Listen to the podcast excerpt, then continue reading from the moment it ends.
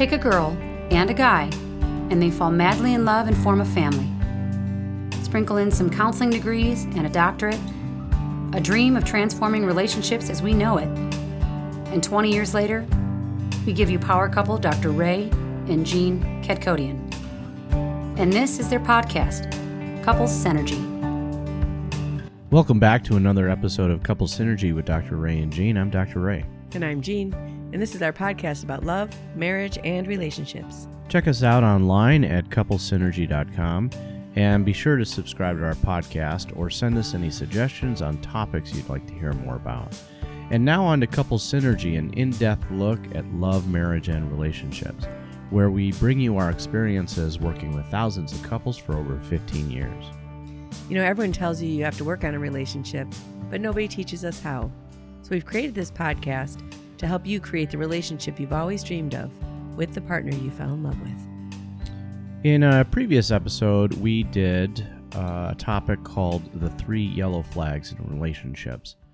And today, what we'll be talking about are the red flags in a Yeah, relationship. red ones. And so, th- this might be a little bit more self explanatory. Obviously, red, danger. Right. Red flag is obviously something that is, you know, really big, war- not even a warning, it's uh, Toxic. toxic, Mhm. right? Yeah. And that's how we define a toxic relationship is that they have these red flags in the relationship. E- even one makes it toxic. Absolutely. Mhm. Right. And so let's just uh we'll just kind of run through the red flags and then we'll talk about each one. How about that? So uh the red flags in relationships are addiction, abuse, infidelity, and contempt, Yeah, especially contempt. especially contempt. Um, but the first one, addiction. you know, addiction is it's actually contraindicated uh, when you're doing any couples work if a current addiction is present. Right. And that's just just because you're not really dealing with the person. Right. They're not authentic. They're not safe. They're not a safe person to be vulnerable with. And couples work requires you to let your guard down and become vulnerable. Yeah, the addiction really takes over and that's really the what you're talking to, you know, is the addiction that's present. And and they're not really, you know, in that presence of mind to really do any work on themselves or their relationship. You know, addiction is, um, you know, people think of alcoholic or drug abusers, things like that. But you can also have a real codependent relationship, which is still in that form of addiction. Or any of the process addictions like gambling or pornography addiction, sex addictions. Right. Okay. Food addictions, I think, is is also considered one of the process addictions. Yeah, I think I think the biggest part of it is the the lying. You know, you you're just showing two different faces. You're showing the world one face and then you're doing something else. And so you can't be in a relationship with someone who's half there or falsely there, Or just not being authentic, right? right? So you Mhm. don't really know what to trust. You don't really know who you're talking to. hmm And it's very confusing. I've always find it interesting when people are in a relationship with an addict of any sort and they don't really trust or believe themselves. I know this one woman, she would take pictures. She would find bottles of, you know, like vodka or something in a bookshelf and she'd take a picture. And she always wanted to show me and she would show her husband and he would say, "Oh, that's old. That was 6 months ago. I'm not drinking." You know, and and that other person it's they're getting gaslight so much that they stop believing what they're seeing with their own eyes. You know, um, divorcelawfirms.com, uh, they posted some statistics about addictions and divorce. And It was very interesting because they said that uh, those who suffer with addictions marry at the same rate as those who are addiction free. However, they divorce at a rate four times the normal rate of the general population. I believe it. And I think often it's the addict that leaves.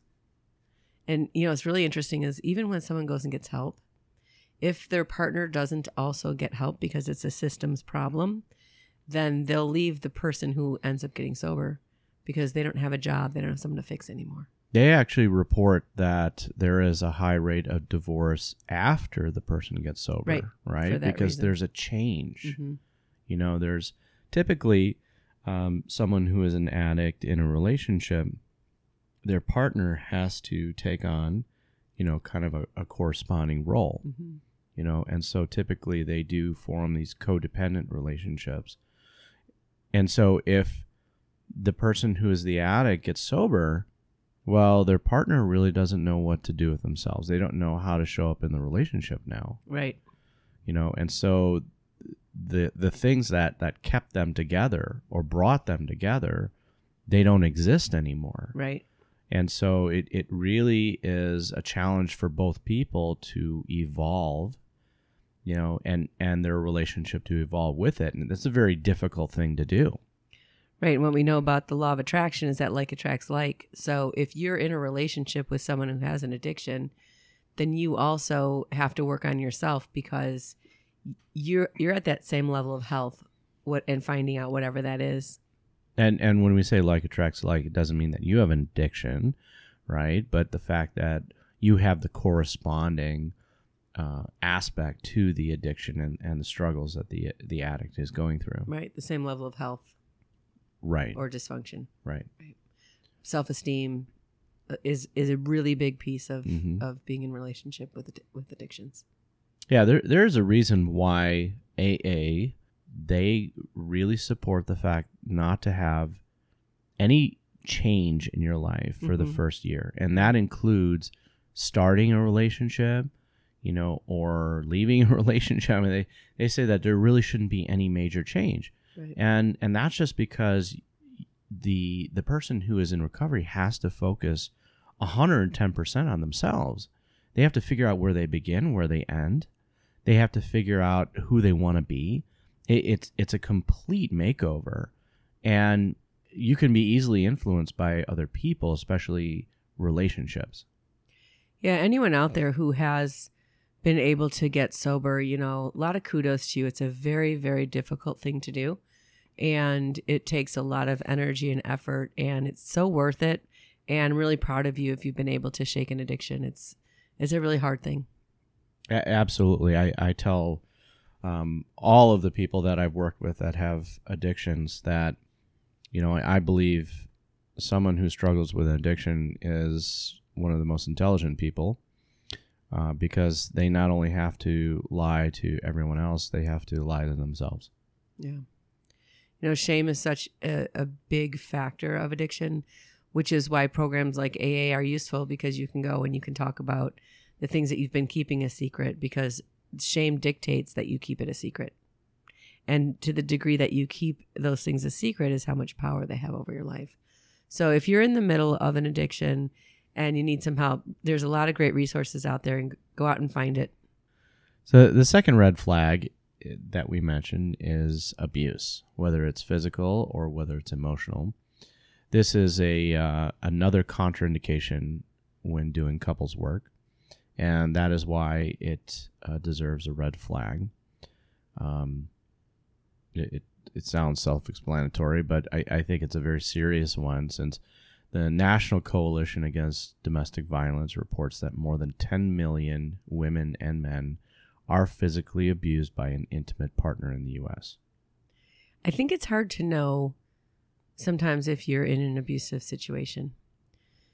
One of the things that I've heard recently from several clients, which really breaks my heart, is that they were being videotaped unknowingly while having sex, and their partner was uploading it to um, some apps on the internet.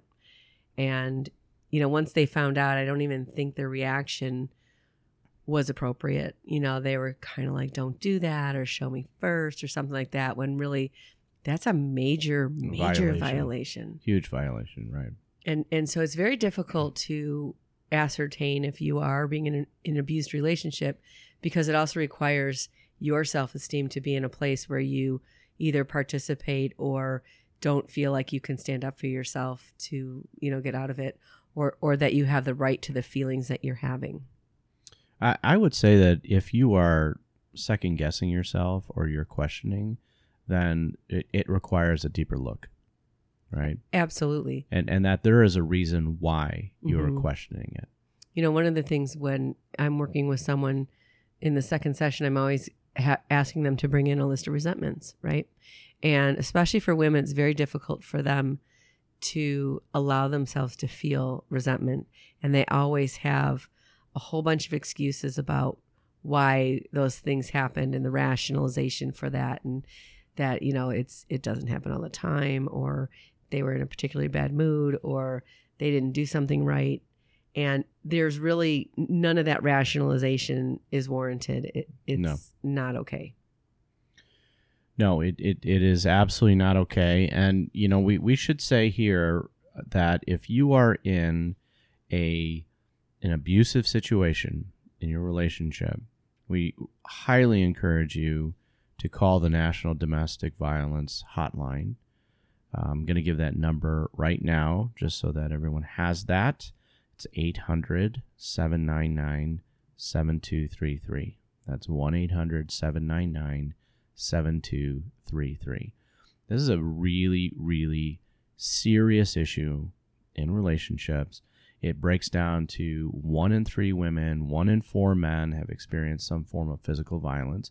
And this includes behaviors such as pushing, shoving, slapping, which, you know, most often people don't consider that as physical violence. They, as as Jean, as you said, they just kind of explain it away or try to rationalize it, right? Or make excuses for it. But there really is no excuse for it.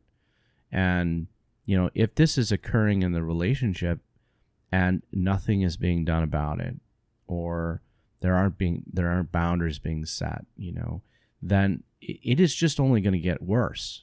The behavior is going to continue, it's going to escalate, and you're going to find yourself in a situation where your power is just null and void. Yeah, the pattern kind of goes like, you know, you're kind of surprised at the reaction of your partner. And they have an, an intense reaction to something that you've done that is actually pretty benign. And then the whole conflict arises, and, and whatever happens in that drama, once that settles down, the other person tends to be on their best behavior, be apologetic, and all the pain that you're in from being in the conflict or from suffering from that abuse, it feels so much better. And these type of relationships have high highs and low lows, and there's a lot of passion in those relationships, but there's a preoccupation with wondering what what's going on with your partner and what type of mood they're going to be in and if you really can let your guard down and feel safe. So if you find yourself really preoccupied with what your partner is feeling or how they're going to react, you you need to take another look at what's going on in your relationship. So again, very much like addiction, there is no work that can be done in the relationship because there is no safety. You are not allowed you you are not able to be vulnerable in front of your partner. Your partner's not able to be vulnerable in front of you. And so because of that, the relationship cannot grow. It takes precedence. The abuse, the addiction takes precedence and needs to be dealt with in order for the couple to create an environment of safety and security so that each person can be vulnerable with each other and and grow from that. And if you attempt to do couples work when you're in the middle of a relationship that's really toxic, actually it can make the situation worse. That person that is in the abusive or or in the power position can gain more information in which to hold over your head or use against you. And so you want to be very careful with that. So make sure you're working with someone who understands these dynamics and can keep you safe in the treatment process as well. Absolutely. If you're working with a professional, you have to make sure that they have experience in working with domestic violence. Um, and you know, definitely ask about their credentials and you know who um, who they've worked with in the past. When it comes to the third red flag of infidelity, um, we I have to say that we did an entire episode on infidelity, Mhm. right? And so you know, we gave a lot of statistics, a lot of background, you know, about infidelity in the U.S. and and you know some of the trends that we were seeing.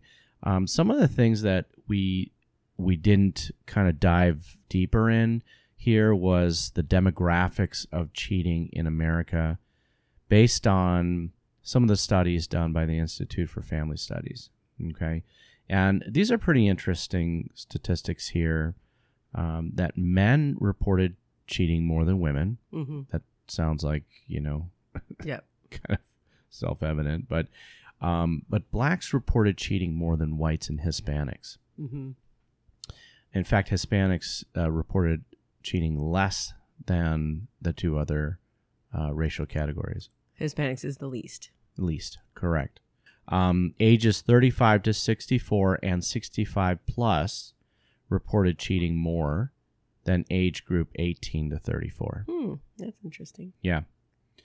Um, Democrats reported more infidelity than Republicans and independents. That's interesting. And those that did not grow up with both parents reported cheating more than those that grew up with both parents. Yeah, that sounds about right. And then those that only attended religious service once a year or less reported cheating more than those that attended more frequently. You know, these are very interesting, hmm you know, as far as the demographics in America when it comes to infidelity. But infidelity, along with abuse and addiction, are all contraindicated when it comes to couples work hmm right? Because they take they take precedence, you Right, know, over it's- the it's not safe- relationship. it's not a safe- not safe. Yeah. The each person isn't able to be vulnerable with the other. They're not. There's no authenticity. You know, it, you cannot do any work in helping each person share with each other their thoughts, their feelings, because they're guarded and rightfully so. Right. They need to be guarded. You know, I think it's important to talk about infidelity in the the different categories of someone who really is not able to bond with another human being and is a serial cheater versus someone who the relationship has eroded to a point where needs aren't getting met and they're looking outside of the relationship even though they are very much in love with their partner and it's more of a symptom of the condition of the relationship so sometimes the an affair can be the uh, catalyst for a couple to actually heal Yeah, absolutely. I, I like that clarification because there is a big difference, right? And, you know, to kind of uh, tie that in with the previous red flag of abuse, you know, we need to make a distinction between a couple that gets into a fight and escalates and, you know, things are thrown or doors are slammed, you know, and maybe there is a, a pushing and shoving that happens but this isn't a serial event that occurs or or a power play or a power play Yeah. or you know something that yeah power play meaning that there's this uh, power differential Mhm. right right where one person is controlling the other right and using physical abuse or emotional abuse to put that person quote unquote in their place Right. Because, you know, we all fight from our reptilian brain, our hind brain, which is very reactive. And when we're in that reactive place, we very often don't really say appropriate things or do appropriate things because we are literally in fight or flight. right And so that doesn't mean that your partner's a bad person if they do a bad thing in a very intense, stressful situation. It's really if there's a pattern. Right. And to tie in the first red flag also of addiction, you know, we meet, need to make the distinction between, you know, a, a person who has the actual characteristics of addiction versus someone who is, you know, maybe using a little using more. a little bit Right. more because they're going through a stressful time in their Mhm. life or something, right? Because the amount a person uses does not mean that they have an addiction. It doesn't correlate with that. We, we don't, in the field of psychology, Uh, we don't define addiction based on how much a person is using. We define it on how it is impacting their life, right? One, are they needing more and more of the same substance in order to get the same effect? You know, two, is it affecting their their personal life in the area of finances, their relationship, legal trouble, you know, etc. Their physical health. Their physical health. And so all of this this you know these different criteria that is what uh, determines whether a person has an addiction or whether they are just abusing you know during a, a, a stressful time in their life You know, if you're confused about it, attempt to have a conversation with your partner. If your partner is willing to entertain a conversation, then you're in a place where you can work on things. If they are being evasive or very reactive and pushing and giving you a lot of pushback, then you're in a more of a toxic relationship. And if you do find that you are in a, in a position where the other person does want to have a conversation and wants to feel better and wants to repair things, then that's actually a great opportunity to get some help and work on your relationship. with the uh, the last red flag of contempt you know this is um this is this is a very toxic piece in a relationship Oh, they call it uh, corrosive. Corrosive is that's a yeah, good word like it like rust. It just rusts that's a away good word the connection, right? Yeah, yeah. I, I would say you know, and and John Gottman, he is um, you know, a leading researcher when it comes to couples. 40 years of research. and relationships. Mhm. Absolutely. Um, He said this is the biggest indicator, he believes that this is the leading contributor to Yeah. to divorce, right? uh, contempt, and it is extremely destructive. It's where one person sees themselves as all good and the other person is all bad. There's name calling, there is uh, belittling, there's shaming, all all sorts of things that are really really toxic and they actually wear down another human being. They look at their partner with disdain. They see them as less than Yeah. or subordinate. Mhm. Um, it's a form of emotional abuse Yep. and indicates that the person exhibiting this behavior has, has accumulated a large amount of negativity and vehemence about their partner. You know, our brains are actually designed to look for negative things. It's designed to look for potential threats. And so if you are stuck in that place and all you're seeing is the negative, then the problem is actually within yourself as the observer, Mm-hmm. not necessarily within the relationship. If it is the relationship, you should just leave Right. rather than have so much contempt for your partner. But if it's your inability to perceive positivity, that's where you're actually the one that's being more toxic.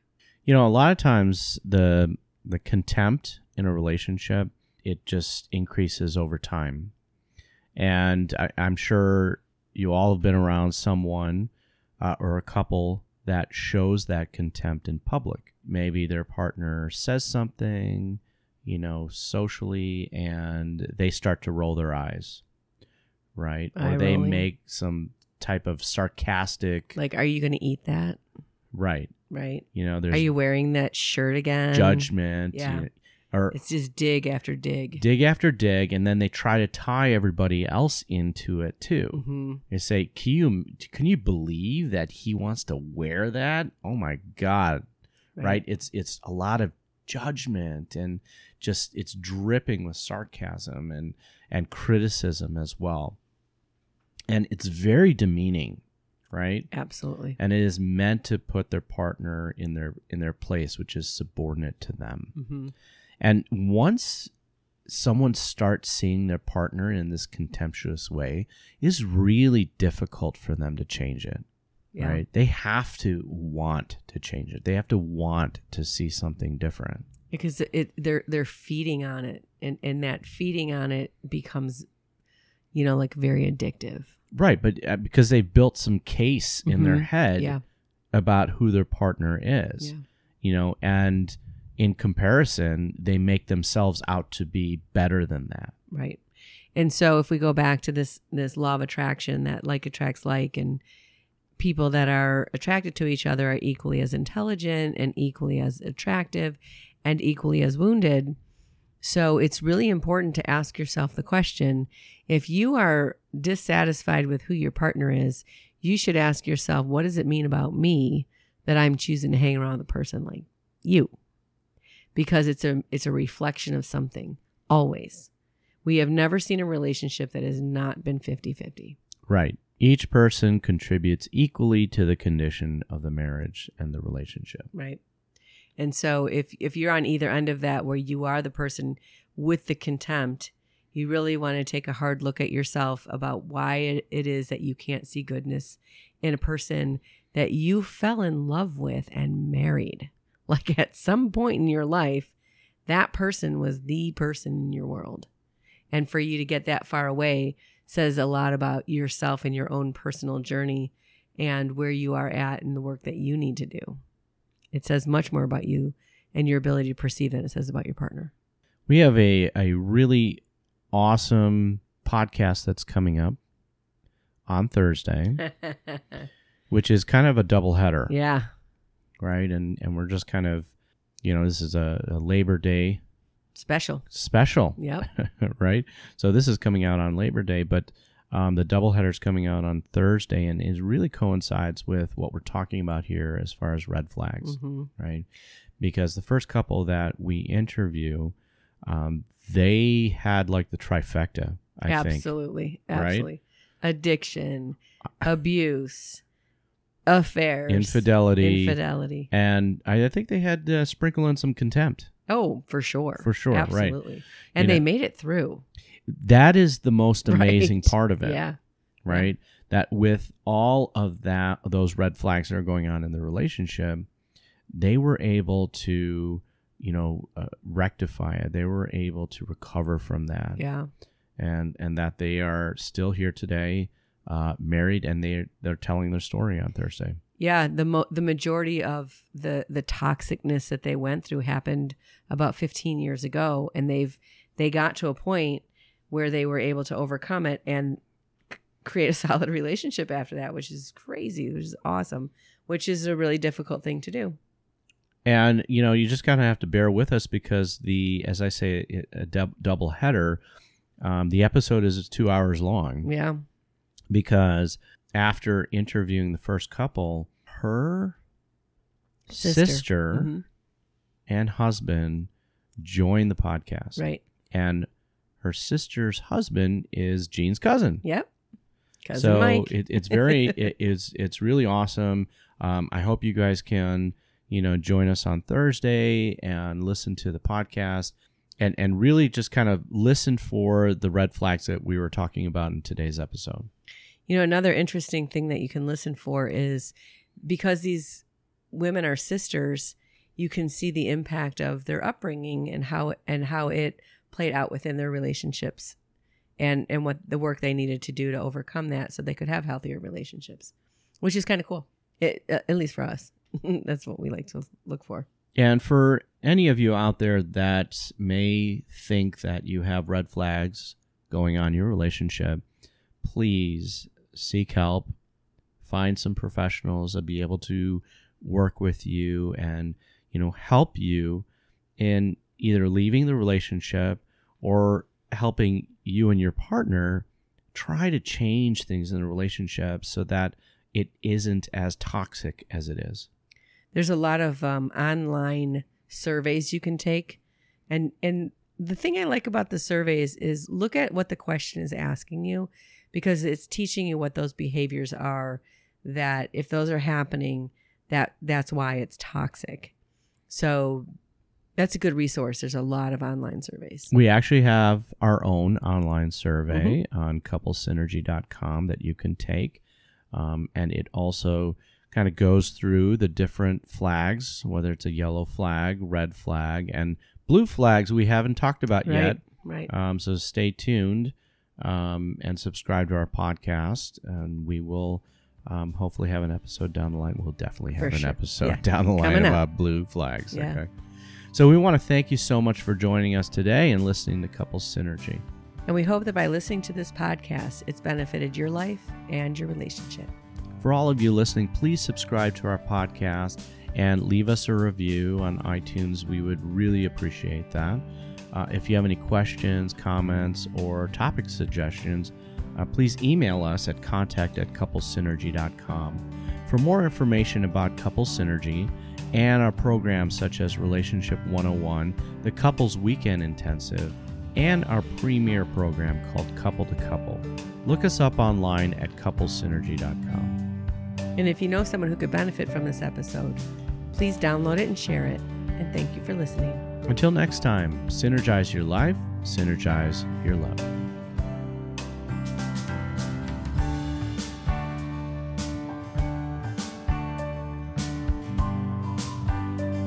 You have been listening to Couple Synergy with Dr. Ray and Jean Ketkodian. Couple Synergy was recorded, edited, and produced by Dr. Ray and Jean Ketkodian. Voiceover and music entitled Breathe and Let Go was recorded and composed by Gina Gonzalez.